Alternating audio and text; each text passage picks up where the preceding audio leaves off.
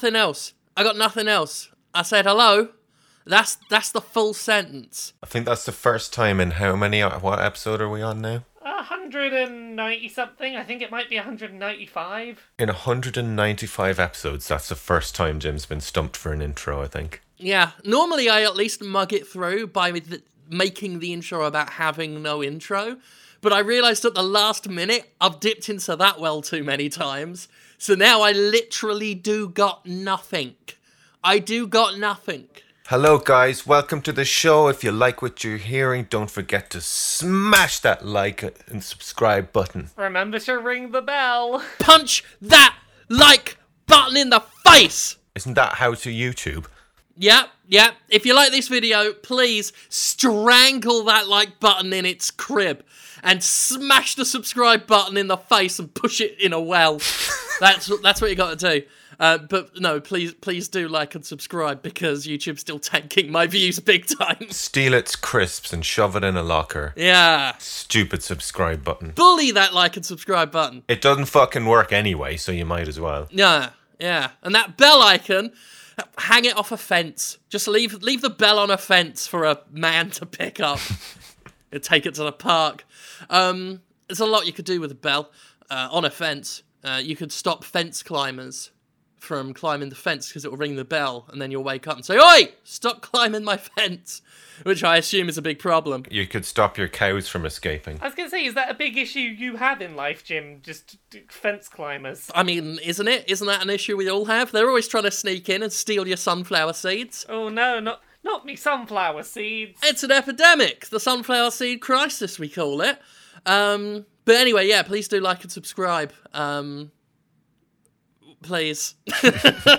Do the things, keep our careers alive. yeah. Just at, at this point, just go into YouTube search engine and search for our names because that seems to be the only reliable fucking way to see our new stuff. Smash that search bar and find us. I tell you what, I've been considering putting ads on the videos. I don't want to. And I, I, I could not sell that to my audience at all, so I'm probably never going to do it. But I'm starting to wonder, not to make money, I don't give a shit about the money.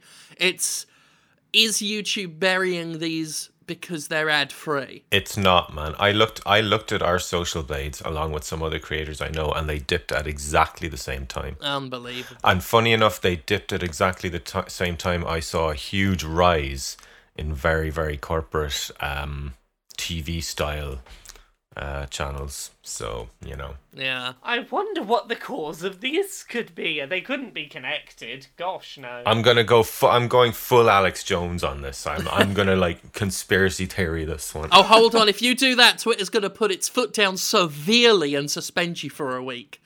Oh, oh! I swear the the spoons that they're going to wrap your knuckles with, they're going to be extra spoony. I just can't. I can't stand it, folks. They're turning the subscriptions against me. Ah! Yeah. You can rely on Twitter though to provide the hardest, the hardest light slaps on the wrist in the world. Anyway, Alex Jones is a is a dickhead. He got kicked off another service yesterday. He Good. was he, he tried to start he started to start putting videos on Vimeo and like instantly they were like, no, fuck off. We do we do not want you on our premier video service. Vimeo, last refuge of the damned. Oh god, it's not a free speech issue, by the way. People trying to do that. He's he's doing literal hate speech, which isn't actually protected speech, um, and especially when you just start lying about the parents of like shooting victims. But Jim, Jim, if we don't give him a platform to say these things, then how will we be able to refute those things he's saying? If we kick him off Twitter, then then there'll be he, if he can't say his lies, then we can't then journalists can't refute his lies, and that's what journalism's about: is refuting lies. So you got to let him lie so the journalists can can can waste their time refuting it. yeah, like some some statements do not deserve the credibility of even refuting it. Like that, that it's it's a it, I I'm s- I struggle for words because it's so dense. If starting false rumors isn't against the uh, conditions and terms, we should just, you know, start a rumor that Jack fucks Pogs. which is the most deviant thing you can do. And let's see if we get suspended. I'm not going to do it because I don't want to get. I've no fucking uh, desire to get suspended.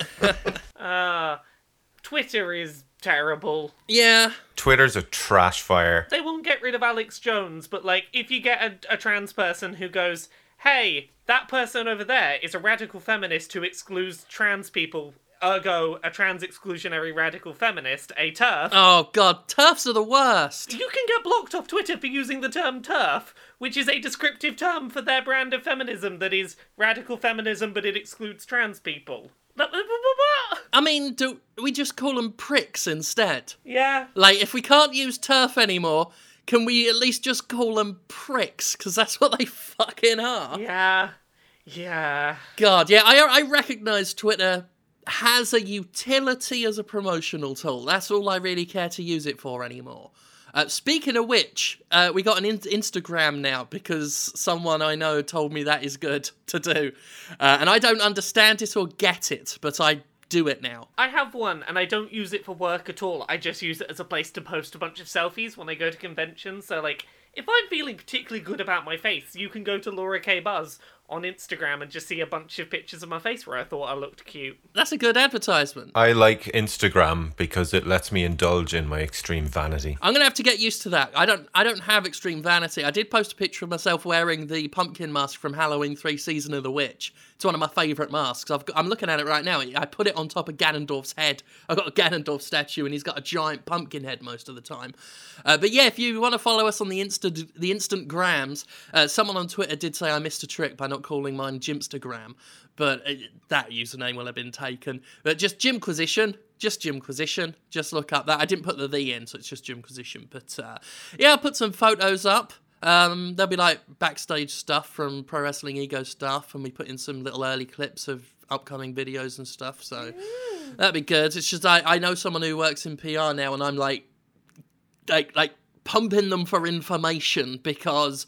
As, as we said at the top of the show, I need all the help you can fucking get the way YouTube's going on. Apparently, we should be using Instagram and what's the other one? Snapchat is apparently like a big one. I ain't using Snapchat. I don't I don't know how to use a Snapchat.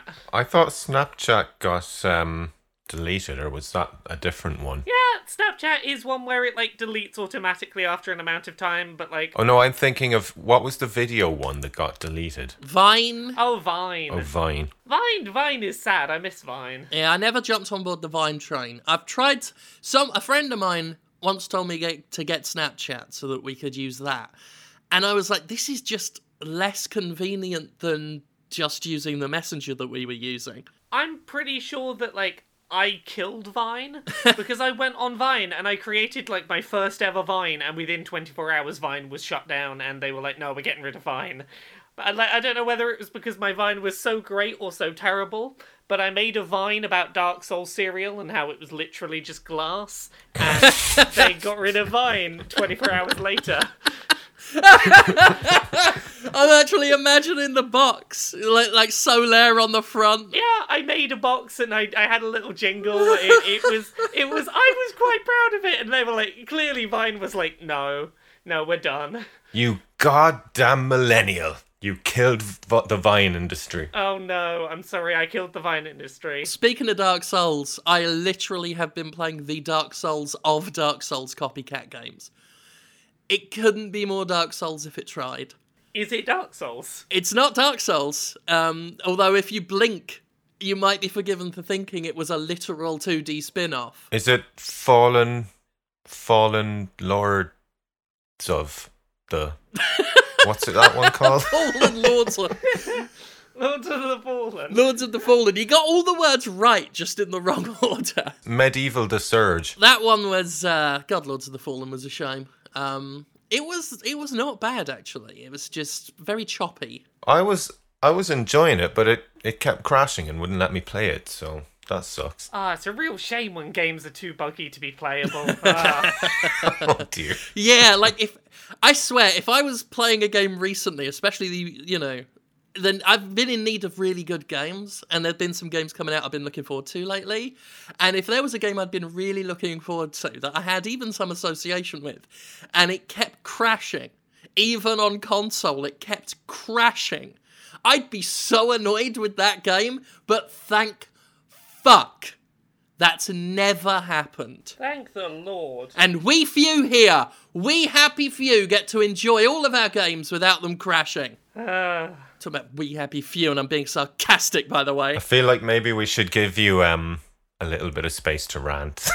yeah, I'll, I'll give you some space. I'm gonna have a rant when you're done as well. I was loosely following uh, your social media this week, and I was like, oh dear. I mean, to be fair, because because I've been tweeting a lot of the glitches, um, I love that PS4 share button. um, I don't think Compulsion does at the moment.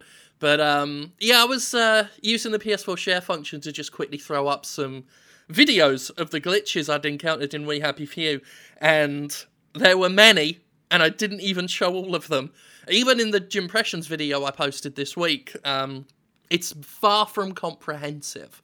Um, but as you could tell if you watched that video or saw the tweets, it's a fucking lot.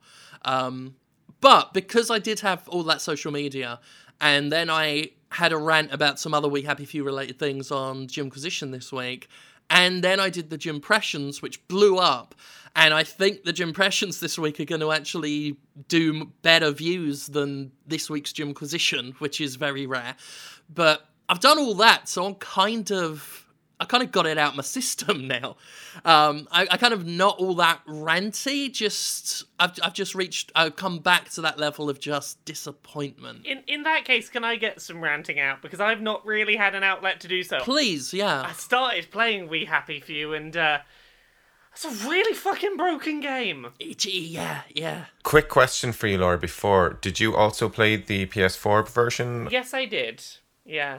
So here is like the things off the top of my head that I remember being like, that's a bit odd. Um, I kept coming across one character model of an old lady who just stood out an awful lot. Like she's just fucking everywhere. Uh, I got stuck into walls. I had characters who fell into floors. Uh, I I just it it just does not seem to be polished in any kind of reasonable way. It's just a cluttered mess of characters that fall through floors and fall through walls and why am I seeing the same NPC everywhere? Like it it seems like it would be easy to make a bunch of NPCs. They're all wearing masks. You don't have to make unique faces. You just change the heights. But no, it's the same one tiny old lady and I uh Yeah, she was at one point going to be a gameplay element like the bobbies and the doctors. She was gonna um, do something. She could tell if you were faking or if, if you were on joy but still like not as doped up as every. There was something about her. Um, but the main issue is is there are so few NPC character models in this game that she's everywhere and she, as you say she's a very distinctive NPC. So she's she's even more noticeable that she's cloned, and they also use her as quest givers for multiple quests, all playing different characters. And it's just, it looks so slapdash. She she she looks a lot more conspicuous than all of the I am a five uh, like uh, somewhere between five and six foot tall man or woman walking down the street. They don't seem conspicuous. It's because she's so tiny. Yeah. Yeah. She's the only tiny character running around. This tiny old lady who is round every corner. Yeah, I've been in a situation where I've seen five of them at once. Yeah. Just wandering the street together, just five of them. It looks ludicrous. It's laughable. Yeah. Also, um, I, I I tried to take your advice, Gav, and like play it with with without all the survival stuff. Yeah. It still seemed to be asking me for the survival stuff. I don't know if I did something wrong. Yeah, that doesn't work. That that happened to me as well. Yeah. Does does that just not work? I don't think it works very well. No. I tell you what, I had a worse experience with that. Right. Because I went with survival elements on. Yeah. Because I always try and go with the default experience. So I played them with them on. But I was like, I like the idea that you get benefits for being well rested, well fed, well, you know, well drinked. Well hydrated is the word, not well drinked. Um, well drinked. but the downsides are um, at least a mild annoyance. And then I was like, oh, look at the skill tree 15 skill points to remove the negative effects of hunger, thirst, tiredness, all of that.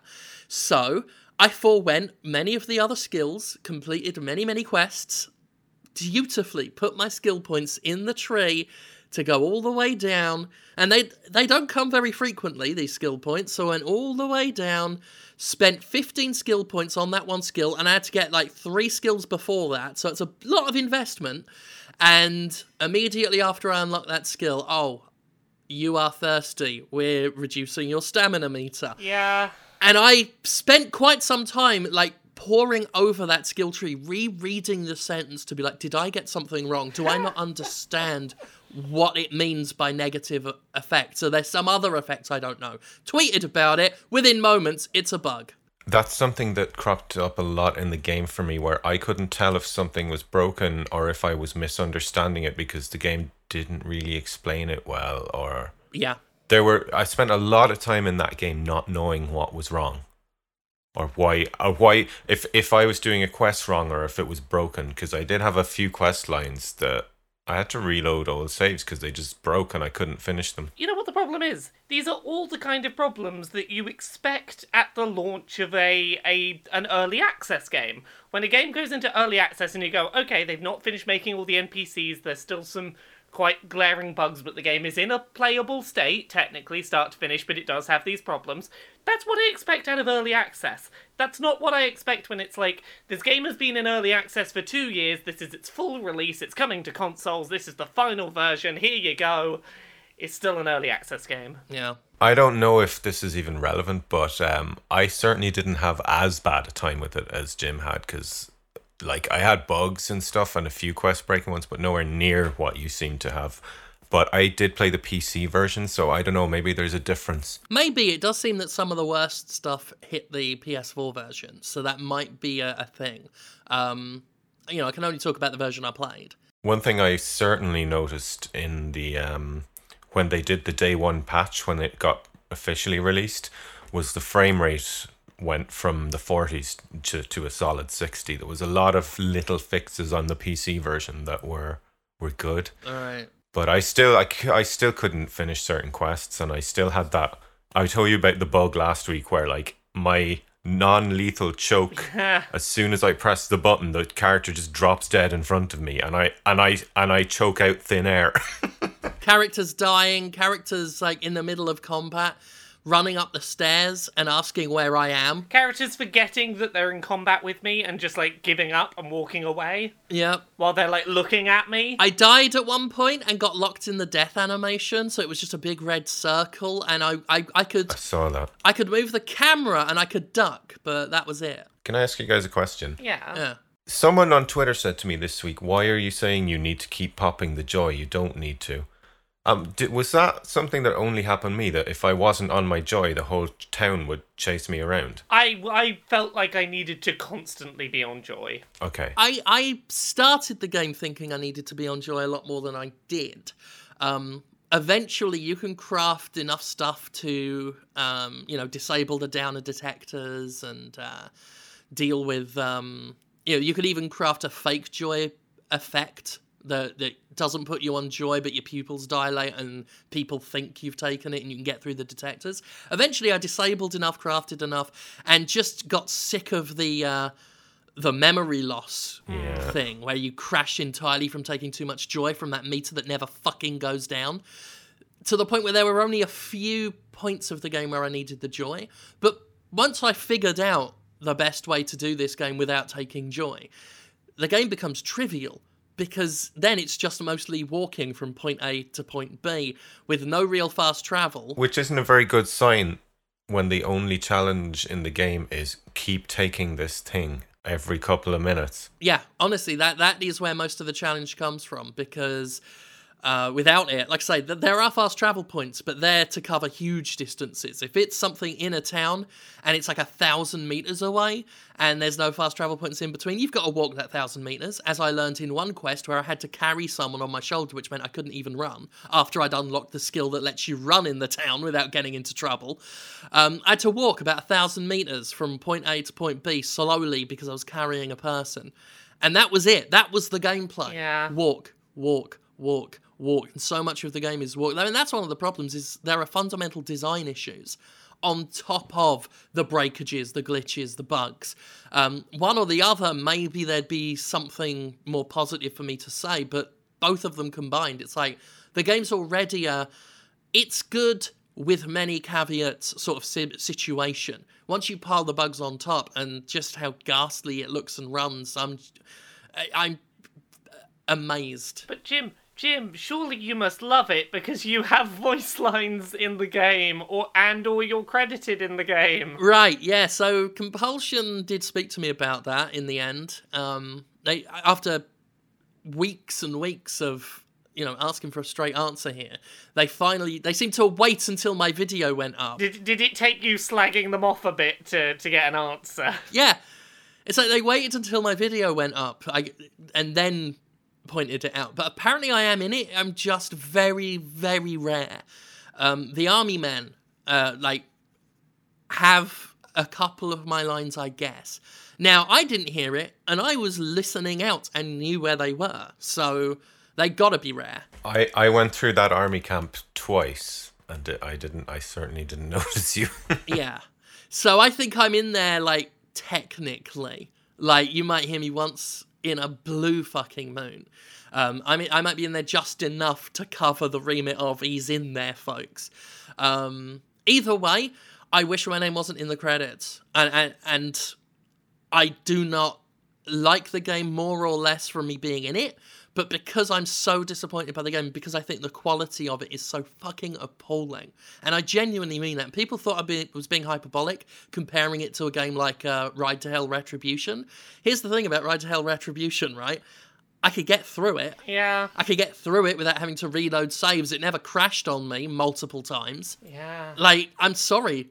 To me, quality wise, the two are comparable. this is again an, a real pity because the actual um the concept and the story are really really good and the writing is fantastic like and any any time i got to one of the story segments i was so impressed with the writing and the dialogue and The voice acting. When this game is is is doing things right, it's like I'm really into it.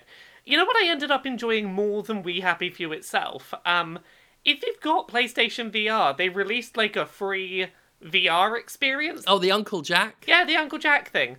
I've ultimately enjoyed that more because it's got fewer bugs and it's more about the story than the survival mechanics. It's like, hey, we're gonna let you just kind of inhabit this world from a perspective and Yeah. yeah. So like I've I've enjoyed this weird free side experience probably more than I've enjoyed the actual game. I mean, I can fully believe that because the, the premise of We Happy Few is gold. Yeah. It's and it's the voice acting is great. Like the guy who plays Arthur and uh, the one who plays Sally. Yeah. Um, they're great. The Bobby voices are fun. Um, a lot of the NPCs are fun when they're not multiple voices coming out of one character. Um, there was actually one, well, I say one, there was several times this happened, but there was one I showed video of, of a quest giver. He's a quest giver oh yeah and he had one voice. He was like, "Oh, I'm I'm a quest giver. My brother lives down the road here." The cutscene stopped, and then he was like, "If it don't move, put a bayonet in it." Just a different voice Ob- oblivion style out of an out of a quest giver. Just flag him to have his lines. It's little. Yeah, it's many things like like the little things like that that make it look amateur hour. And then again, you pile on the really bad shit, and and it. I don't expect this from a professional studio, much less one that signed on with Gearbox to create an allegedly AAA game with a $20 season pass. How dare they work on more content? That VR thing, I I will like I will recommend the, the what they basically do with it is you are you are managing one of the Uncle Jack uh, news broadcasts and you're basically like trying to run the news broadcast and picking what news stories should be talked about and if you pick one that is a bad story, Uncle Jack will find a way to spin it into a positive for the people, but he will be not happy with you that you didn't pick a positive story, and that that can be quite funny. And then it's also like, ah, there are people in the studio trying to stop this broadcast happening, and how are you going to manage them while also running the broadcast? It's it's, it's, a, it's a fun little thing. It's worth checking out. and it doesn't it doesn't just crash every few minutes. It does feel like in some ways they did splash out more on like the Uncle, the Uncle Jack stuff, the promotion around the game, um, and just not enough on the game itself, which it feels almost like it, it sprawled out from beyond their control. And I wouldn't be surprised to learn at some point that pressure from Gearbox, since it was now a AAA game, uh, made them have to rush things. I know that that someone from Compulsion on Reddit um, sometime this week said that that they didn't have time to fix several things. Uh, and, and I just, it's like, I get it from the developer's perspective. You don't have time to finish it. But imagine if that was true of so many other things. Like, I, I mean, it, it is, it can be true of some other things. Like, if you rush a movie and you don't have time to do it all, that movie gets shat on. I just, I, I, I find no excuse for it. The developer has an excuse, the publisher doesn't. The publisher at that point is knowingly shipping defective product. And I do believe We Happy Few is a defective product. The, the difference is is that video games are the one medium that it's very easy for the people putting the product out to go, it's okay, we'll fix it later. You can't fix a film once it's out in the cinema. You can't fix a book once it's been like bound and published. You can ship an update to a game very easily. True, that is true. And, and there's it's this idea of it's okay, we'll just apologize and say that fixes are incoming. Yeah, which, which itself is a problem because you get one first impression Yeah. in general. And often by the time you fix something, it's too little too late. And in this case, the flaws are so numerous and glaring that I genuinely feel that it won't get up to snuff without some style of no, like a No Man's Sky Next style mega patch. Well, that's a perfect example. Like, how many times have you two uh, played a game that's completely shit at launch, and but by the time they get it up and running well, you just completely have moved on and lost interest. Oh yeah, Uh, no Man's Sky. No Man's Sky. Uh, pretty much any game people say is good now. Yeah, No Man's Sky is like the recent example. For Honor, The Division. I'm I'm in the same camp for all of those. I tried them at launch, and I I don't have the interest in going back to them now that they're good. Yeah, Shadow of War will never get me coming back just because what they did was reprehensible to that game. So no matter what they improve, I'm not going back to that well. But yeah, pretty much all those games. I don't have time to go back to that shit. New things have come out. You know, I'm, still playing uh, Octopath Traveler, a game that's finished, a game that came out complete with all its features, with an excellent presentation that doesn't crash all the time, something that isn't broken and demanding $60 for something that should be half that price, which We Happy Few was before Gearbox started publishing it, and then decided to give it a AAA price just because. Just because, just because the uh, the concept of the AAA game is a cultural thing. It's not about the budget. It's not about the companies. It's about the the idea of what it means to be a AAA game, which has nothing to do with quality or money spent on it. It has to do with how much it costs and what kind of bullshit you're going to put into it by corporate mandate.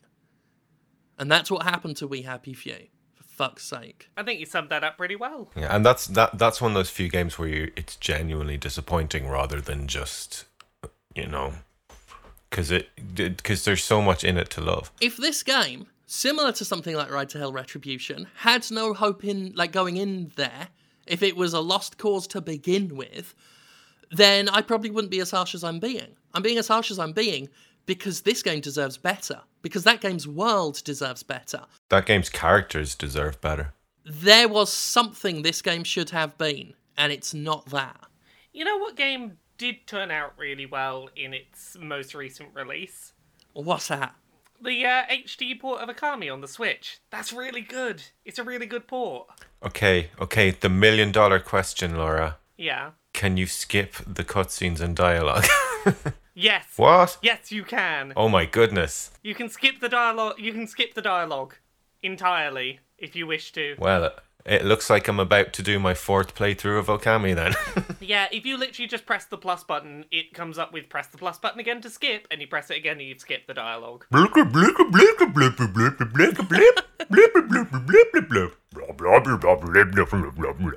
I love that game a lot, but yes, in its opening couple of hours, it is way too talky with its bloop bloop bloop bloop bloop bloop bloop text.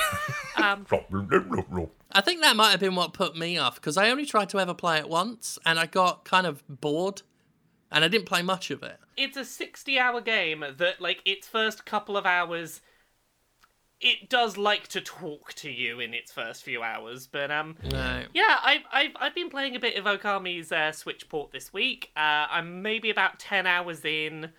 Um, I've gotten to the first sort of like, aha, I've completed like the first narrative arc of the game. I really like the controls on this port. Um, you've got the original PS2 controls where it's like hold down a trigger button and move the analog stick to do your painting. Yeah. You can also do motion control aiming, like the Wii version, or if you're in handheld mode, you can do touchscreen painting, Oh, that that that sounds cool actually. Yeah. which has been how I've played most of it. Most of this game I've played in handheld because the touchscreen painting mechanic is really nice. You don't have to like press any button to go into a painting mode. You just start touching the touchscreen and off you go. Oh, cool. Uh, yeah, it's just it is still a very satisfying mechanically sort of uh, action adventure type game. I like the characters. the The art style holds up really nicely. Um, Have they up? Have they updated the arts? Have have they literally just upped the resolution, or have they kind of added any effects? Or it it looks a lot better. Like this, the, the Switch port like apparently runs at the same resolution both like when docked as the PS4 version. Like it's nice and crisp. They've given a couple of additional like settings and things where you can control how strong or mild the sort of paper effect over it is. Um, there, there are some there are some nice new visual effects going on. It, it's a very good looking port of that game. It doesn't look the how old is that game now? Probably like 15 years old. oh my goodness, Thousand years. Yeah, it doesn't look as old as it is. Uh, not by a long shot. It looks quite good still. to be fair, when it came out, it looked way ahead of the curve. Yeah, it the the fact that it's mainly like sort of a painterly art style with very like bold black lines around the ev- outside of everything makes it very easy to upres and still look good. A a lot of those games that use that art style are timeless, and they're they're really easy to re-release because they don't look bad. Yeah, they date well. Yeah. So uh, the price seems like quite good on it. I think I think it cost fifteen pounds for the the re-release, which is like that's about what I'm willing to pay for a high quality remaster. Twenty bucks out here in the US, uh, and I've been tempted to pick it up. And, and what y'all are saying makes me wanna, like, I might I might get that later today. If you can, yeah, because if you can struggle through those first three four hours, it really opens out then, and Yeah. some of the later levels are just absolutely fantastic. I've always wanted to give it a proper, honest, good go.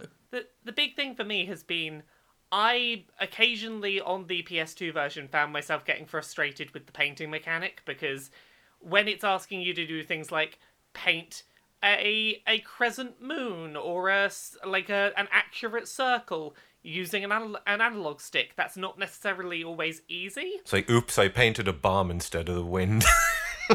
yeah, exactly. And I found playing it in handheld with the touchscreen for the painting mechanic, I have had far better accuracy with pulling off the moves with the paintbrush that I want to pull off.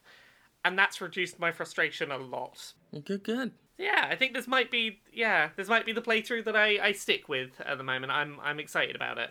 if anyone out there is a fan of incredible soundtracks in games as well, Okami has absolutely one of the most magical, amazing soundtracks I've ever heard. One thing that I thought was really interesting about that that I hadn't really thought about until replaying that game, it came out within like within about six months. That and Twilight Princess, uh, the Zelda game, both came out within about six months of each other, and they are both sort of action adventure games where you primarily play as a wolf. Your wolf combat encounters are sort of inside like a laser circle where you can't get out and have to do your fighting, with a little wisecracking character riding on your back. like there's there's a lot of weird similarities between those games in the way they play. It's funny when that happens. Like we had that a while back with Infamous and Prototype. Yeah. The open world, nominally superheroic sort of thing. And then before that, on the PS2, it was Second Sight and Psi-Ops, the Mindgate Conspiracy, which were two games about telekinesis and other psychic powers. THQ Nordic bought Second Sight today. They now own Second Sight. Oh, because I know they got the Time Splitters thing. Yeah, no, it was uh, Time Splitters and Second Sight. I was thinking just this week that I'd love a re-release of Second Sight. So it looks like they are probably going to be making either re-releasing or making a new Second Sight. Wow, if they did that, that'd be like I'm excited for everyone for the Time Splitters thing, but Second Sight, They have said there will be a new Second Sight release of some kind in the future. oof, Nice. oof. Feel that get you excited. I know some people, like I know Steve Burns, um, prefers Psi-Ops, and I mean, Psi-Ops was charming enough, but Second Sight, I, I played that one like religiously from beginning to end. I was enamored with that one. Ah. Oh, I didn't know that. I, I saw the time splitters thing because that's all everyone wants to talk about. It's the bit that no one was talking about today. I wrote I wrote this story up today. Yeah, that that's the other one that THQ Nordic have just acquired. Boo! Boo! Second Sight on Switch. Boo! Wouldn't that be a thing? But just to finish off on Okami, as much as I love that game, it'll always be a 9 for me and not a 10 because of the final hour where they make you fight all the bosses again. And then and then the final boss for a third time. I'll I'll give you that. It it does. It, it, it- they're not bad fights, but it is an hour between. Like I I I'm ready to see the ending now. Don't make me do an hour of fights to see this. it's like I've already done this. Why are you making me fight every boss in the game again? Yeah, that's that's fair. Um, but yeah, what what's the other thing you played, Jim? Right, I mentioned at the top of the show a game that was like the Dark Soulsiest of the Dark Souls clones, and that game is Death's Gambit. Death's Gambit. It's it's another 2D hardcore action platformer alongside Chasm, alongside Dead Cells, alongside some other ones. I know some others are coming out. I know uh, that that Blasphemous is is on the horizon as well. Apparently, this year is just a year of like classic style 2D action platformers, and I'm perfectly happy with that. We've got Bloodstain coming up soon as well, somewhere, somewhere on the horizon as well. Um, a lot of it, and I, you know, I love Castlevania. Um, I especially really like Symphony of the Night, so Bloodstained has my attention. But Death's Gambit is shameless. I tweeted a picture of it yesterday of the character select screen, and the character creation screen is the Dark Souls character creation uh, scheme. You've you've screen rather. You've got the the character classes along the side, um, with the write ups in the middle, the bottom middle, and the items and gifts that they, you can even pick a gift just like Dark Souls. Um, it is shameless, and the gameplay tries to do you know Dark Souls style combat in a 2D plane, which I've never found to work very well, and that's where this game is let down a bit because it is a fairly good game, and as a Dark Souls ripoff, it's good at what it does, and it knows that it is what it is. It's not ashamed of it. There's even a scene at one point where a character tells your protagonist that they've got to get, they've got to ring two bells to pick up the soul vessel, uh, before eventually just saying he's joking, and you've just got to find something and smack it. Um, so it it knows damn well what it's doing, but uh, the it looks gorgeous and the soundtrack is really nice and the boss fights are well designed. The boss designs are fantastic. It's got that sort of 16-bit visual style to it. Um, the main issue is is they seemed to really enjoy the stamina mechanic of dark souls but they enjoyed it way too much. Um, the stamina meter in this game, and I've got a low tolerance for stamina meters, mostly because I'm often looking at games thinking, I can fucking sprint longer than that, and look at me! uh, I can't believe how unrealistic some of them are. Looking at you, Alan Wake. But this one, if you're not pumping all of your uh, like level points into endurance, you're gonna have a bad time. Uh, and there have been several encounters I've lost simply because I did not have enough um, stamina to do the dodging and the attacking at once. Um, and that's that's a shame. And it's not very. It doesn't have the same fluidity or the responsiveness of something like Dead Cells. Going from Dead Cells to this has been pretty tough. Um, it's a shame because it means the game's very annoying. Uh, you constantly wonder why you don't have the level of stamina that you should have in order to just competently fight.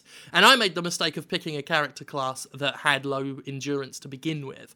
Um, I was like the Death Acolyte, which was like high vitality and finesse. Finesse is dexterity from Dark Souls. All of the stats are basically the same. Um, and I really, really want to like it, but it is just okay. And I don't think I'm going to have the patience with it to see it through. I do think there is an audience that's going to really like it. And if you're a big, big fan of Dark Souls and really like the idea of like many of the Dark Souls spin-offs we've been seeing. And if you had the patience for something like Lords of the Fallen, then I have a feeling this one you'll you'll find enjoyment from it. But it didn't take too long um, past the opening act where I was really enjoying it to start thinking, okay, this this is not responsive enough for what it needs to be. Uh, that's one thing you've got to nail, and it's especially true in 2D games because, unlike Dark Souls, you do not have the same freedom of movement to deal with these challenging bosses and, and encounters. Uh, in Dark Souls, you've got space, you've got a 3D area to maneuver and, and come up with a better strategy. Here, it's left and right you know, left and right, jump, duck, what have you. Um, so you've got a dodge roll and you can dodge through the enemy's attacks. But then when you don't have the stamina to hit them back or dodge again, which can happen, um, especially some of these bosses that attack twice with a huge range. So you've got to dodge uh, sometimes more than you need to avoid the attack just to get out of range uh, and then find yourself both out of range and without the ability to do much of an attack in response. Um, that's what's letting it down. Death's Gambit is a very good game in its heart. It just maybe could have stood to have learned a few more lessons from the game it was copying. I wish there was another Dark Souls. Can you can you can you two believe it's been two years since Dark Souls three came out? Yeah. Honestly, it feels longer. It really feels longer. Oh really? Yeah, to me. Oh, it feels it feels like yesterday for me. I think it might be just because a day not spent playing Dark Souls is like a year in in human years to me. So it feels like it was a thousand years ago, uh, even though it was only two years ago. Um, and I'm okay with that. Like I, the idea of them releasing one every year would I think would reduce the Yeah. the special factor of it. Oh, absolutely. Yeah. I'm I'm mainly just waiting on um we finally have a date for the Switch port of uh, Dark Souls Remastered. Oh yes, Oh yeah. That's uh, middle of October, so that's about 2 months away. I'm probably going to play it again when it comes to Switch. me as well. I, I, I like having excuses to play Dark Souls. Yeah, it's fucking shameless, but you know, I already played the remaster, but I'm probably gonna get it on Switch as well. The sheer novelty of it is gonna be enough of a draw for me. Yeah. And I'm gonna get one of them Solaire amiibos as well. It's a cheap little affordable Solaire statue. Why not? Well, I mean, and unless you have to end up getting it through eBay scalpers. Yeah. I'm not. I think I've got an order secured. Um, at least Amazon emailed me about it. I didn't remember doing it, but Amazon emailed me to change the date on one that apparently I may have I may have reserved. I don't know if I was if I just listed my interest or not.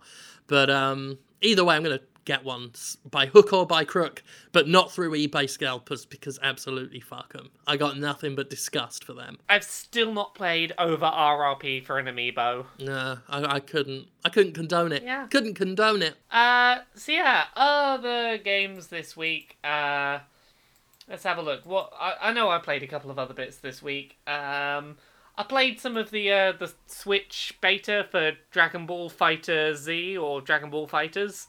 Uh, it runs really well on Switch, but uh, hmm, how how can I put this? The beta was primarily online matches only, and I did not remember what the controls for that were, and I there wasn't an option to bring up the the control uh, like here's what the button prompts are. So I was like, okay, I will set my match as like beginner, practice, uh, remembering controls, working out what I'm doing. And all I got swamped with were people who'd been playing it daily since launch, going, ha ha ha, I'm gonna, I'm gonna beat your ass, and just like not letting me get a single attack out. It's like, I can't remember what the block button is. Turns out it's you put the stick backwards, it's not a button.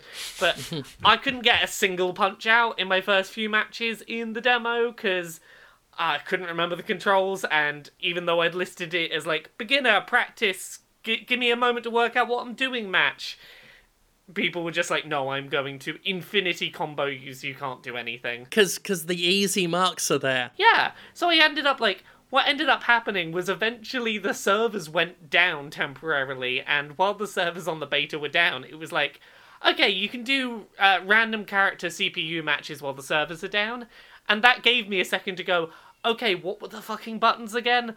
Oh, that's what they were. And after that, I got back in and I did fine, but my first few matches were not enjoyable in that because it was not a great. It was not a great beta, but the the the port is really solid. It's a very good port of that game. Uh, and I think the only other thing uh, I did was I finished replaying Minit, which continues to be good. Is um the Divinity 2 console version coming to Switch? I have no idea. Let me look. I hope it is because I want both of you to play that game. Uh, I don't. I don't. I'm usually not one of those people who nags other people to play games because I know how fucking annoying it is. But I do think that's one everyone should try. Divinity 2. Even even even if like me, you don't like turn-based combat, fuck it on easy mode and fly through it, and it's so good. I mean, I've played it, not not all the way through, but I have played enough of it to where I do think that combat's quite nice. The combat is quite nice. Um, it's just that sort of game is one that I would definitely play through if it were on the Switch. If it were on Switch, then I would buy it no problem and, and have an easier time playing it than here in the office where I don't want to be most of the time. Yeah. I'm glad that uh, that Gab has realised that games need to come for Switch for us Yeah. to have any chance of Yeah. getting around to them. Best way to get me to play your game is for it to come on the Switch. Yeah, uh, at some point, like earlier this year, the developer were like, "Yeah, we're interested in bringing it to Switch," and nothing else has been said. So, like, maybe it's coming to Switch. We don't know. That game has some of the most lovable characters. Yeah. Speaking of, of um, I know you two enjoy um, sex with skeletons. Oh, That's a yes, thing. yes. That's a thing you can do in this game with uh, Not so much as Jeremy Renner, but yes. yeah. What? Not as much as sex with Jeremy Renner, or not as much as Jeremy Renner like sex with skeletons? It was a reference to an old podcast, Fist Shark Marketing, I did with Conrad. Um, we had various celebrities we tell stories about because we were pretending to be their PR representatives, and they all had silly quirks and things that we'd made up for them. And Jeremy Renner um, fucked a skeleton. It was his version of a David Blaine public stunt. He stood up on a pillar and fucked a pile of bones. nice. Spooky, sexy skeletons. Ah, fist shark. I often wonder why I'm not like mega famous on the internet and why I don't have a TV deal. And then I remember that I think that's funny what I just said. Yeah, I think that's it for stuff. What we played. yeah. Oh, I got one more thing I can throw in. Oh, what did you? Pl- what's the other thing? After playing We Happy Few a lot, I wanted to play a less dysfunctional dystopia, so I re-downloaded Bioshock and went through Bioshock again. Oh yeah. and had my old save file and went through uh, New Game Plus, which I've never done that before. I've always played the game again from scratch.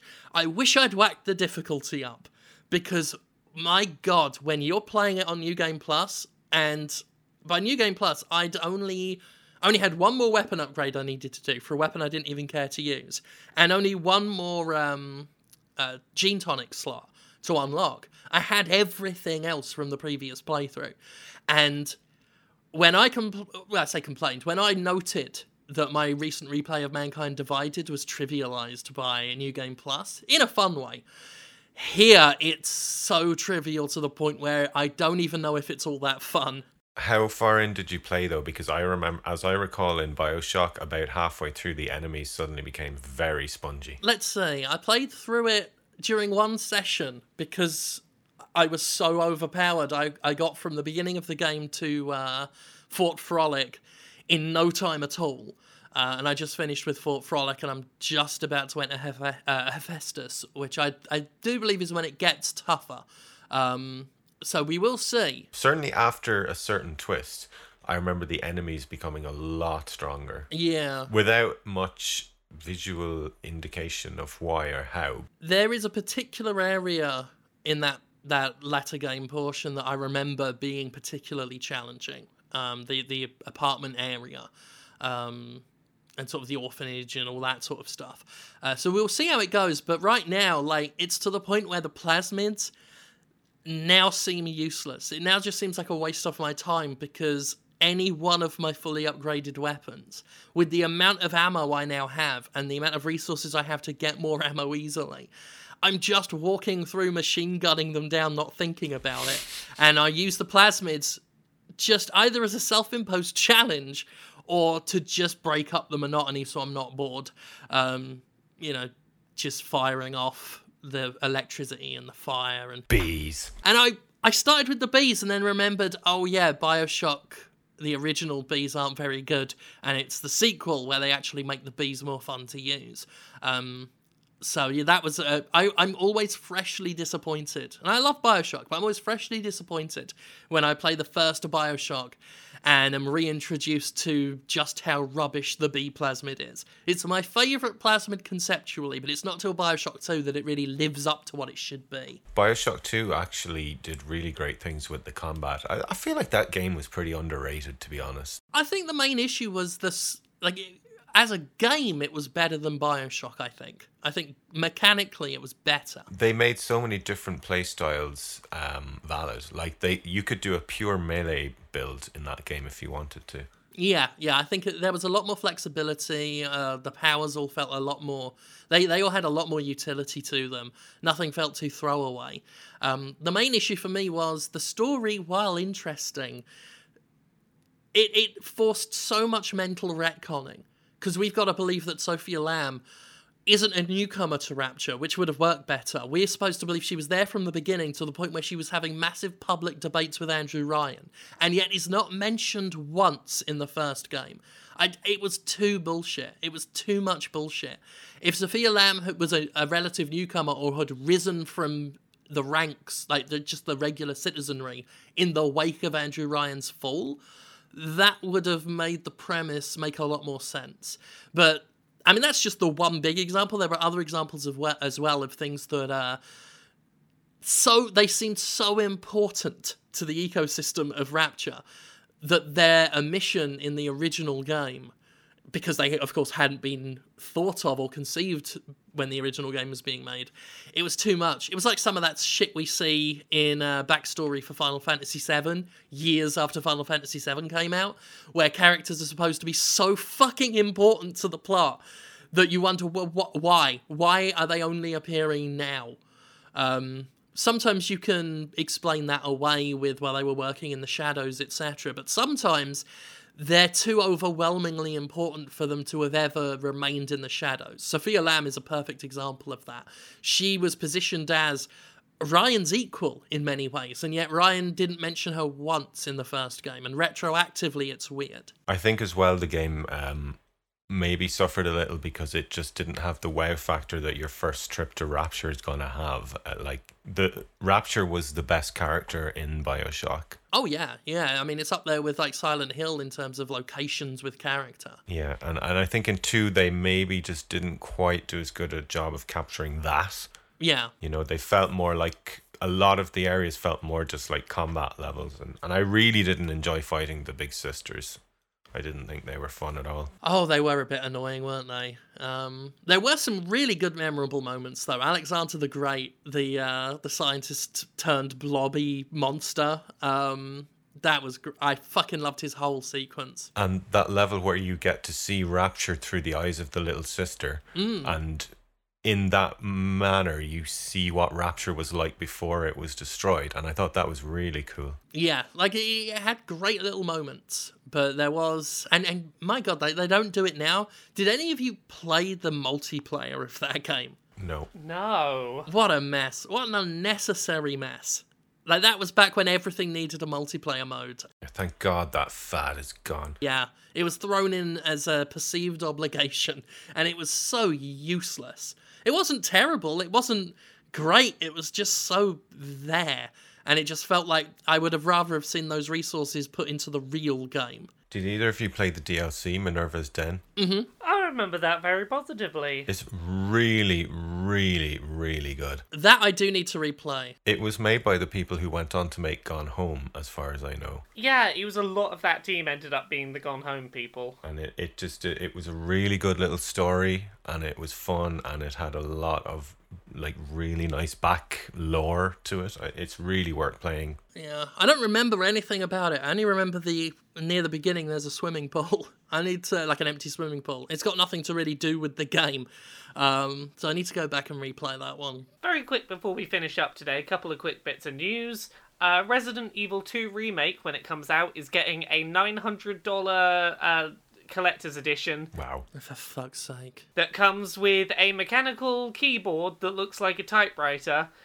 Uh, what is particularly of note here is if you add the prices up, you're being you're basically being charged 250 extra dollars to put Resident Evil stickers on an existing mechanical keyboard that's already on uh, on the market. Wow. like it it's a mechanical keyboard that already exists that they just stuck some Resident Evil 2 logos on and added an extra $250 to what they're charging you for that limited edition. when is the Resi 2 remake coming out, Laura? Uh beginning of next year I think. It's uh, I think it's spring 2019. I've never played Resident Evil 2. I've only played 1 and 4 and everything after 4.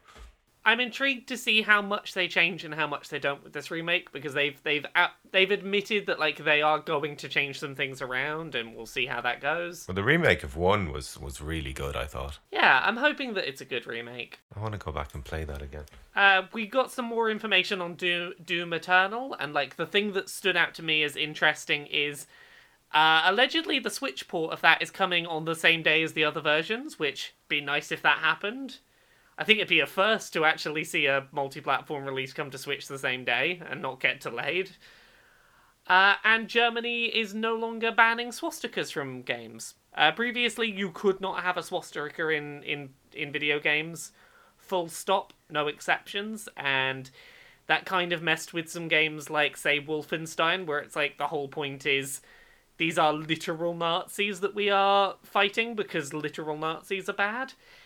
And that ban has been lifted. It's now going to be on a case by case basis, so maybe games where Nazis are not glorified might actually get to come out in Germany now. I, th- I think that's a good move because sometimes you shouldn't sweep that under the rug if you're if it's a game that is you know pretty explicit about the Nazis are bad. Yeah. Uh, I, I feel like it sends the wrong message to say, well, they're not actually Nazis. Yeah. Yeah, exactly. That Doom Eternal gameplay, by the way, was very, very cool. I'm I'm not sold on the whole you can invade other people's solo campaigns thing yet. That's totally optional. Thank fuck. Okay, okay. I heard I heard about that and I was like, uh, is that really a thing? That's no, they're not. They're not doing a Fallout seventy six on it. It's completely optional. Thank God.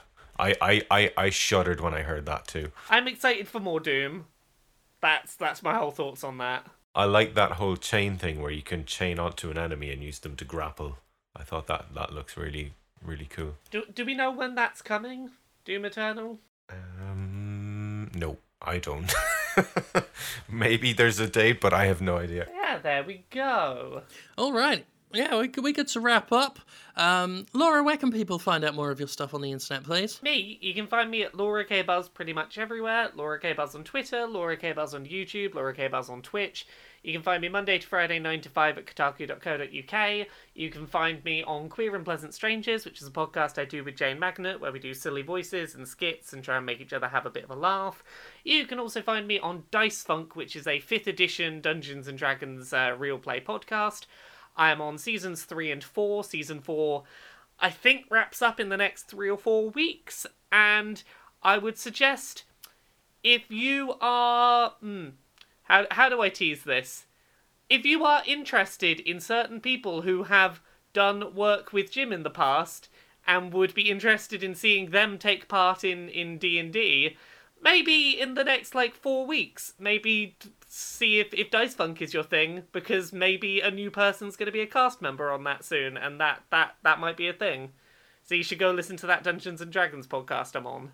What a tease. Yeah. And Gavin, you tantalize the ears with music. Where can people hear the great music you do? You can find my music on YouTube under Miracle of Sound, where the latest song is my God of War song, which keen listeners will remember the idea for which popped into my head on this very pod- podcast. And you can find me on Twitter at Miracle of Sound, and you can support me on Patreon if you want to help me pay my bills. And that's also a nice way to be able to social media with me these days because I hang out on my private Discord server now far more than I do on Twitter and places like that. So there you go. Okay. Um, thank you all for listening. Uh, if you've got nothing to do on Saturday and you can get to the area, then uh, Stardust will be at the Jackson Hideaway again, uh, August 18th, this Saturday, um, for Squared Circle Survival, Pro Wrestling Ego's next show. Um, again, please do circulate the tapes with regards to the Jimquisition. Um, share it on social media. Smash that like and subscribe button. Um, I say it, it we need it, we do need to help people on YouTube who aren't these fucking corporate channels because we're getting dumped on. You know what I looked up this week, right? Because my views have dropped so dramatically, I said, uh, uh, let's go look at my analytics. And what I found was not only is my watch time still as good as it ever was, but the amount of percent of my videos that people are watching is higher than it has ever been. Yeah. So, like, when someone clicks on my video, they're almost universally watching it right to the end, not clicking off, and yet my views are dropping and I'm not being recommended. So I don't know what I don't know what the fuck is going on. My Patreon's at an all-time high, my Spotify's at an all-time high, and YouTube views are just like. It's one of these things where I'm relieved to hear it, even though I feel terrible other people are Uh, no, I get that. dealing with it too, because then you do realize it's not just me. I'm not. It's not. I'm not entirely doing things wrong. Um, but yeah, it's the same thing. By all metrics, by all analytics, I'm doing it right. I'm still producing work that I at least feel is uh, as good as it's ever been, and some of my stuff lately has been some of my favorite stuff I've done. Um, watch time is fine. Um, even views sometimes are fine. As any of us on the who work on the internet know, our audiences will let us know if the quality is dipping. Oh yes, I won't hear the end of it. Um, I say views. I mean, uh, view time and everything's fine. Um, social media's up. Patreon is still great. Uh, but yeah, it's those fucking views. Not enough people are getting to see the videos, and even people who are subscribing are not getting shown them. So yeah, I realise we bang on about it a lot. I'm I'm sorry about that. Believe me, I would rather not be talking about this because I would rather it not be a problem. Um, but it is a problem. Like like YouTube is tanking people's work, and it's not cool, and it's it's really shit. Um, so yeah, please Bye. please help do that because YouTube is not only not helping, it's actively hindering. So thank you for for cir- circulating the tapes, as I say, uh, sharing stuff. Not just me, uh, Laura's work and, and Gav's work as well. Um, thank you, and we will see you next time.